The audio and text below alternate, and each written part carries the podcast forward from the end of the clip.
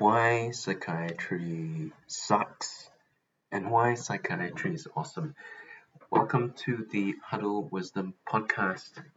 I am Devin. I'm a psychiatrist and I'm a dad. I like ramen very much. I eat it a lot. As much as I can eat, I will eat ramen all day. But sadly, this is not a podcast about ramen or noodles. Although, in about 2 weeks' time, I'm going to be traveling back to Kuching, my hometown where I was born, where I will be visiting family, and I will probably die of heat stroke because I'm not used to the heat anymore. It's the hottest time of year, apparently, so I've been told. But I will be enjoying delicious noodles all day, every day, for the entirety of my trip. I can't wait. I'll maybe do a quick podcast from there too, and review a few of my meals. So, why psychiatry is awesome and why does it suck?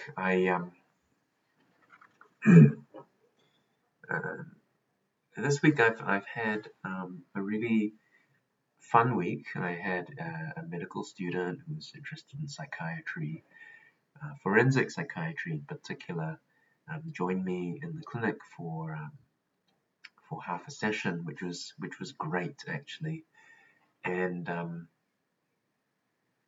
it reminded me of how much I actually really enjoy passing on knowledge to the next generation of would-be psychiatrists.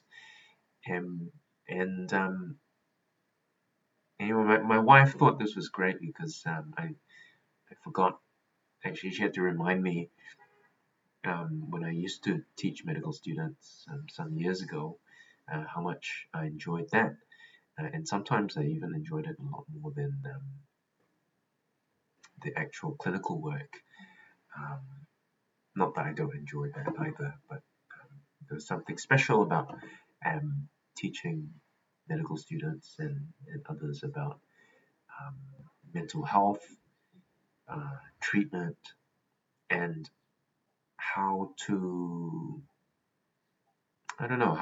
treat others well.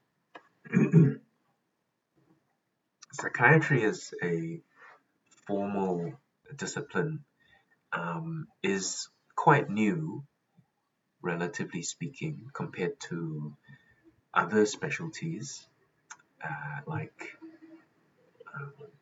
general surgery, orthopedic surgery, even other fields of medicine. And some would say psychiatry isn't technically medicine. Well, I would say that it is, and I will tell you why in a minute. But I think that's partly one reason why it doesn't seem to attract as much interest from trainee doctors, medical students, and indeed I don't know, people. And we need to be attracting people to the specialty in order to sustain a stable mental health workforce.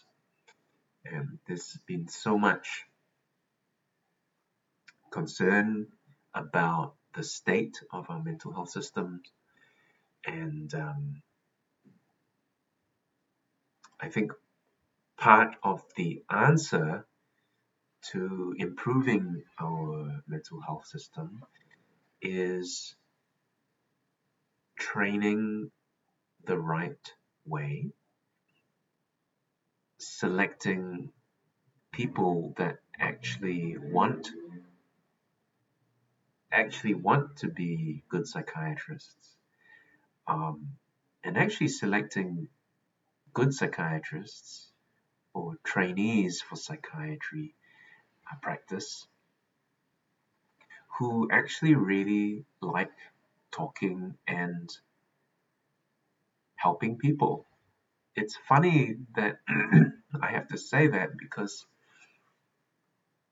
when I survey my peers, I sometimes wonder if they actually like people.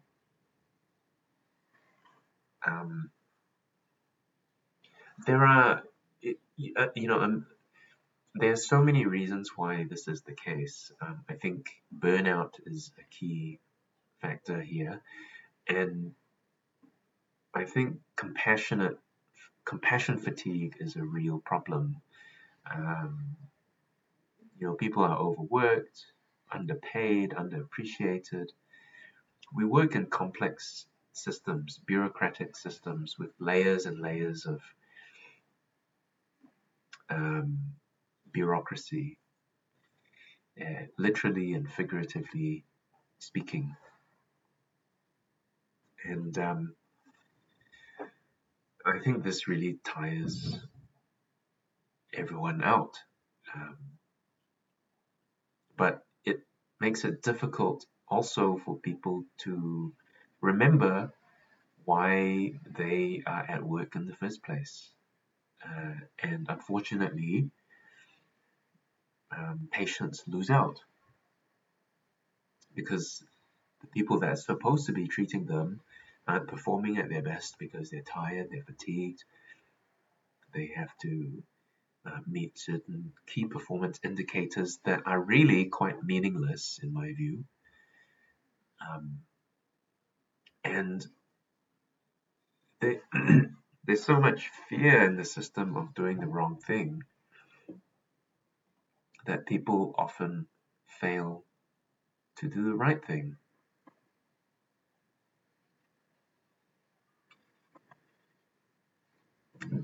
There are a myriad reasons why psychiatry is not attractive as a specialty, and there's a complex weaving of social, political, ideological, philosophical factors and beliefs.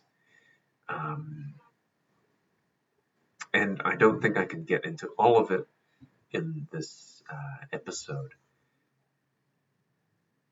I said earlier that psychiatry is a branch of medicine, but many do see it as a bit of a pseudoscience, although the practice of medicine, and indeed all its branches in general, aims to consolidate art and science. Psychiatry is the same. Don't be fooled if you're a doctor or a new doctor or a new specialist by the notion that there's any certainty in scientific methods, because there isn't. In my view, all science seeks to do is to find truth through methods that allow you to test things out,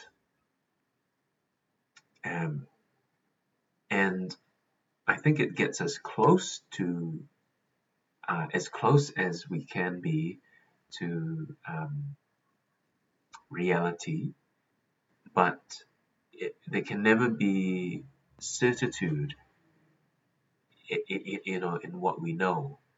I think we're deluding ourselves if we believe we can know something truly. Some of my colleagues in other branches of medicine, they tell me that as they get more and more experience doing their jobs, the more they realize that they really don't know as much as they thought they knew when they first started. It's almost like the more you do, the less you know.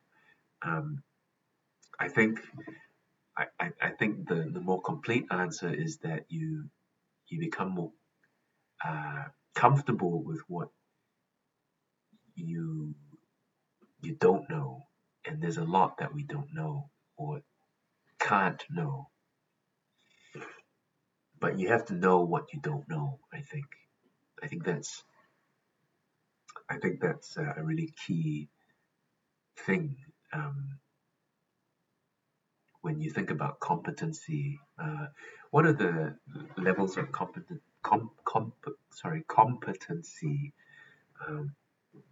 I think a low level is not knowing anything. The next level is knowing something, and I think the next level is knowing what you don't know, or something like that. Anyway, I'm not doing a good job of explaining myself.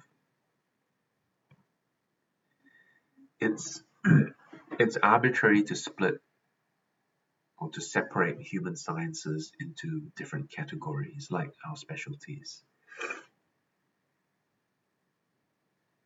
Medicine as a whole is the study of the whole of human experience.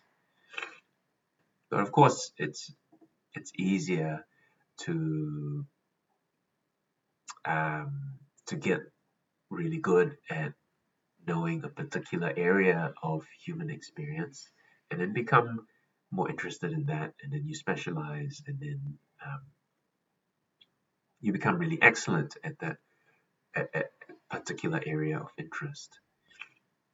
But you still remain a medical doctor. You still have to uphold the principles of patient care, assessment, ethical treatment, management. And indeed, there are particular unique issues that you might encounter in any area of focus. For example, in psychiatry, the issue of diagnosing, labeling people with different diagnoses, continues to be debated, and it's important to remember that in any branch of medicine, diagnosis is only a means to an end. And diagnosis is a way of describing a set of problems that comes with the patient's presentation, which travels across time. The thing is, it can evolve and it can change because people can change over time. It can change depending on the course of the illness plus other factors that relate to the illness itself, like, a virus comes and goes, for instance. But it can alter physiological functions, sometimes irreparably, sometimes temporarily. One of the main distinguishing features of a psychiatric diagnosis compared to other fields is that the etiology, or the causal factors, is not assumed in the labeling, except for post-traumatic stress disorder, where clearly the cause for PTSD is trauma. But one of the big problems we have in psychiatry is that psychiatric studies research is limited by a number of things. Like, we find it quite difficult to recruit subjects into studies. Psychiatry is not a flashy specialty, so there's often a lack of adequate funding for research. And because humans are so complex, emotions are so complex, and subjective, there are often confounding variables. For example, if you think about people who have substance abuse or, sorry, substance dependencies, it's not uncommon to discover that people did not start out being dependent on substances, right? You typically, in my practice at least, in what I observe, there's a reason why people use substances. And sometimes it's to treat difficult emotional states. Or they might be trying to alter the way they feel so that they can navigate pain in their lives more easily. Or sometimes, you know, they're having difficulties focusing at work, and they may stumble across a substance that happens to help them with their inattention or problems focusing, concentrating. Later on, discovering that they might have ADHD, and they've been treating it all along with certain substances. You know, mental pain does not have a single cause, and human beings can be difficult to study because of that. But likewise, I would say a person is not just someone who has had, a patient is not just someone with a medical condition. You know, they're people, right? A patient is not just someone with a heart attack or someone with knee pain that needs a joint replacement. Labels only help us to communicate with one another, and they are only as valid as the strength of their theoretical underpinnings. I guess what I'm trying to say is that people are complex, but we can use labels to describe the problem that they bring to us, diagnoses, because it helps us to communicate the problem with one another. A diagnosis does not describe a person in their entirety. Unfortunately, that's one of the problems we struggle with in psychiatry. In particular, people who suffer from personality disorders get a very rough deal in our mental health systems. I don't want this to be a political episode at all, but I'm just stating what I observe. Sorry, I'm just describing what I observe. And anyone who works in the mental health field cannot disagree with me, because it's true. People with diagnoses of a certain type, unfortunately, are more likely to be treated with derision, and the behavior that they manifest sometimes, unfortunately, is attributed to their diagnosis. So, for example, there have been times when I've seen people who come to the hospital seeking treatment but they've come with a diagnosis of something like, say, Antisocial Personality Disorder or Borderline Personality Disorder, but they get treated with a certain sort of attitude. There's a dismissiveness there,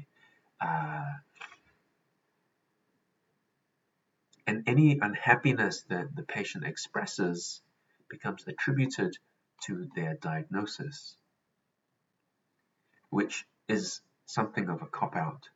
And it means that clinicians ignore the source of their unhappiness, and the patient remains unhappy. And because the patient is human, when you feel invalidated, and you feel like your concerns are not being addressed by the very people that you hope could address your issues, you might get angry, you might get emotional. It's not because you have a personality disorder.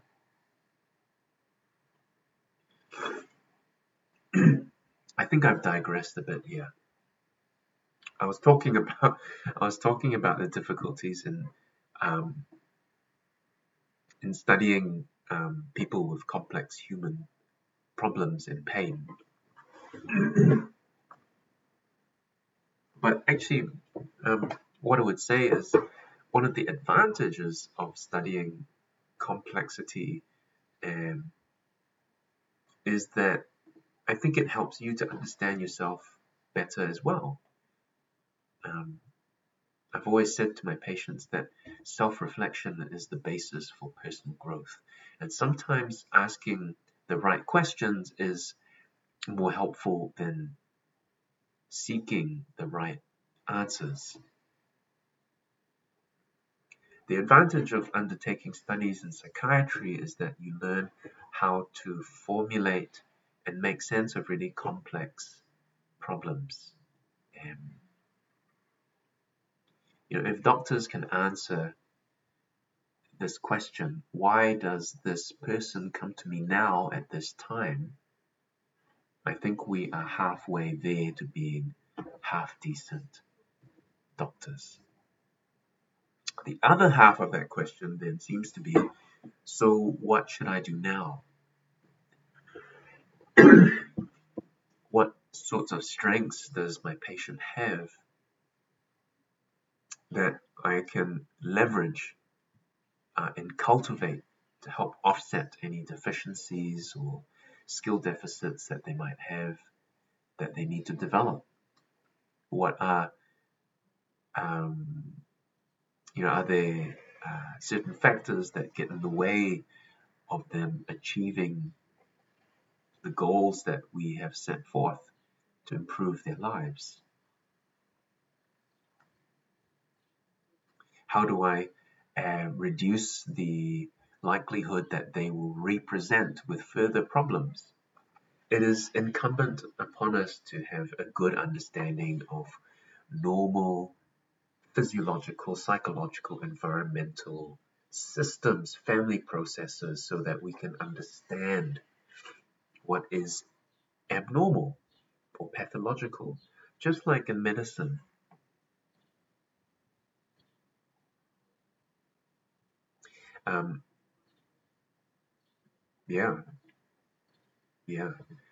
Remember that patients in the real world don't fit neatly into boxes. So because of that, they're not going to meet strict inclusion criteria for studies and research as well. So I've come full circle there through but I've meandered my way through, haven't I? And I hope that you're following me. And I hope that you can tolerate this nasally voice I have. I've got some... it's summer and there's something in the air. It's pollen or something. And I've got very bad hay fever. Excuse me. Just blowing my nose there. Ugh. Sorry, bear with me. Alright, where was I? Yes. Reliability, inclusion criteria. It's true that there are some syndromes that psychiatrists are especially interested in, which cannot be diagnosed with things like lab markers or radiological investigations. But that is changing, I think, but I don't think it's going to change a great deal. There's only so much you can see on a scan. There's only so far you can go with looking at cellular structures. No one disputes that headaches and migraines are real, but can you see a headache under a microscope? No, you can't. Headaches are a human experience, and it's complex. There are complex causes for headaches. Yet there are no diagnostic lab tests or markers to diagnose them. Also, interestingly, when you think about heart attacks, right? Many people, but not everyone, complains of central chest pain. Why is that? Why is there central chest pain when there are actually no nerve endings in the heart? No pain. Pain receptors in the heart. Isn't that weird?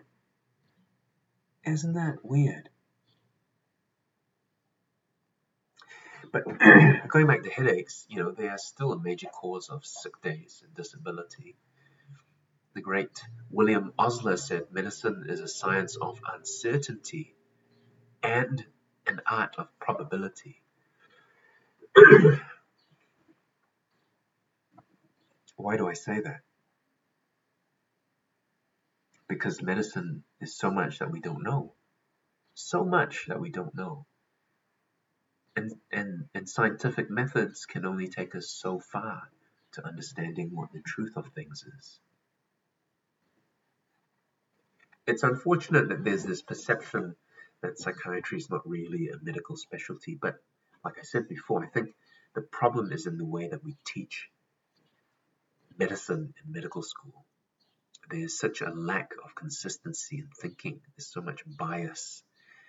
And I don't think we teach students how to think critically well enough.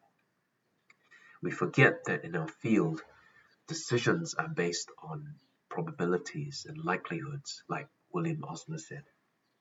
Medical school, there's this illusion of certainty through algorithms and that they teach us for diagnosing certain conditions or treating certain conditions. But those very algorithms are based on likelihoods, data pertaining to likelihoods. I think I've thrashed that topic far enough. The other thing that is sometimes said to be a factor is remuneration. Remuneration has been a problem for a long time for lots of people. By the way, you don't get rich being a doctor. You really don't.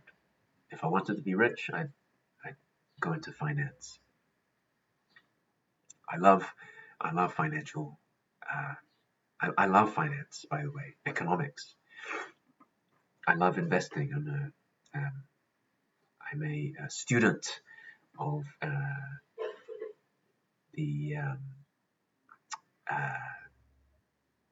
famous value investors. I've talked about them before.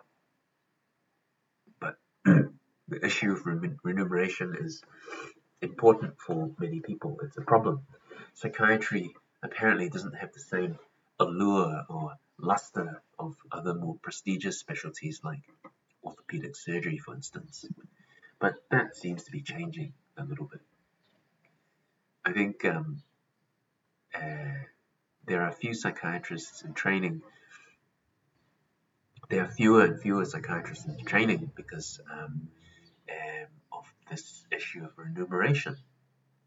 But I would say you have to find your own way. Psychiatry is so broad. You can do so much with it. You have to be creative. There are also many subspecialties: forensics, child psychiatry, contact liaison psychotherapy, neuropsychiatry. There's ways to monetize what you know. You just have to be creative. Other reasons why psychiatry might not be so attractive. Well, people think that as psychiatrists, there is a risk of being less good at doing the medical stuff, you know, and in many ways that is true because you're specialized. You know, you don't think about skin things. Actually, I've never been great at skin things. Some of my friends still ask me, actually my wife, she asks me to look at, a blemish on her arm or a rash, and she asks me, what is this? And I usually say, I have no idea. Let's look it up on Dr. Google. And she berates me for being useless, and I don't blame her because I'm useless at skin things. But we can usually work it out by using the same sorts of thinking that I apply when I'm diagnosing certain mental health conditions. You ask certain questions like, when did the rash appear? Does it change? What are its margins? Is it raised? What other symptoms do you have? Is it itchy? Is it associated with any sort of environmental factor? Have you taken any medicines recently? Have you changed any medicines? Have you been under stress? Are you allergic to anything? What medicines are you taking? Obviously, I need to take some antihistamines. Sorry. But we are specialists, psychiatrists, and we can't forget that. We're good at prescribing medicines to help ease mental pain. And if you're a psychiatrist, don't be scared of that. Actually take pride in that. Get good at understanding pharmacology. You have to have a firm grasp of pharmacokinetics and pharmacodynamics because there's so much misinformation out there. Recently, I talked about the serotonin hypothesis and how, certain authors debunked or tried to debunk the idea that antidepressants don't work for depression. Well, of course they don't work if you use the wrong antidepressants. SSRIs can only get you so far because melancholic depression,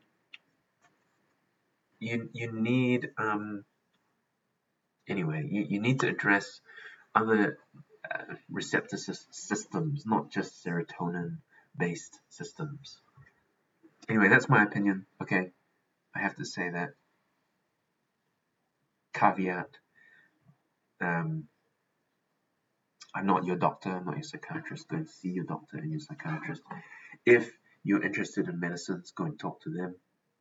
Don't rely on this podcast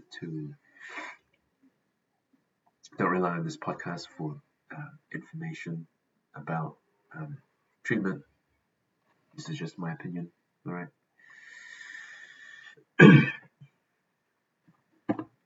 But you have to get good at this stuff if you're a psychiatrist. You have to know about pharmacology. Don't be spooked by it. Dare to prescribe stuff that works. Nothing wrong with that. You have to be well-rounded. A number of my colleagues are dual fellows of, the medical college and psychiatry college. Not many, but some are. And they've all said to me that even though they could understand biology behind certain symptoms and signs, there is a real need to also understand social, psychological implications of having biological symptoms. So, regardless of what field you end up spending most of your time in, if you're interested in specializing in something, the whole doctor needs to be interested in the person they have been called to help. And I think that psychiatrists have an important contribution still to make in the field of human medicine and science, but we must not isolate ourselves from our medical counterparts. We should be proud of our specialty. And don't fool yourself in thinking that you're separate from other specialties. Learn to use the medicines that we're supposed to be able to prescribe.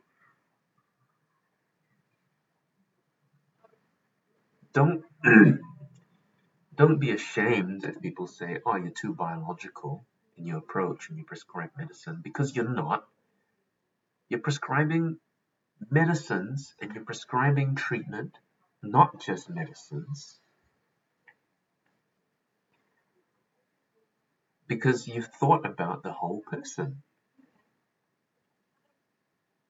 Anyway, I'll get off my soapbox now. If you're a medical student, I encourage you to go to the Royal Australian and New Zealand College of Psychiatrists website. And also, I would encourage you to go to Ken Gilman's website, psychotropical.com. If you actually want to learn how to become a really good psychiatrist, go and check out all of Ken Gilman's stuff. He's a psychiatrist that works in Queensland. I think, Ken, if you're listening to this, please correct me if I'm wrong. I think you're somewhere in Queensland. And by the way, you write amazing material. So go read that stuff if you're listening. Ken Gilman stuff, psychotropical.com. And that's it for me, my friends, for this week. I hope that you enjoyed this episode, Why Psychiatry Sucks and Why Psychiatry is Awesome. By the way, it's Christmas coming up. Check out huddlewisdom.com/practice. Learn some simple, practical, but effective philosophies for raising kids through connection and empathy. Type in the discount code XMAS2022 and you'll get a hefty discount. It's hefty. And there's a money-back guarantee. What's not to like? Merry Christmas. Discount code is, you can use it till the end of the year. All right. Love you, my friends. Catch up with you next time. Bye.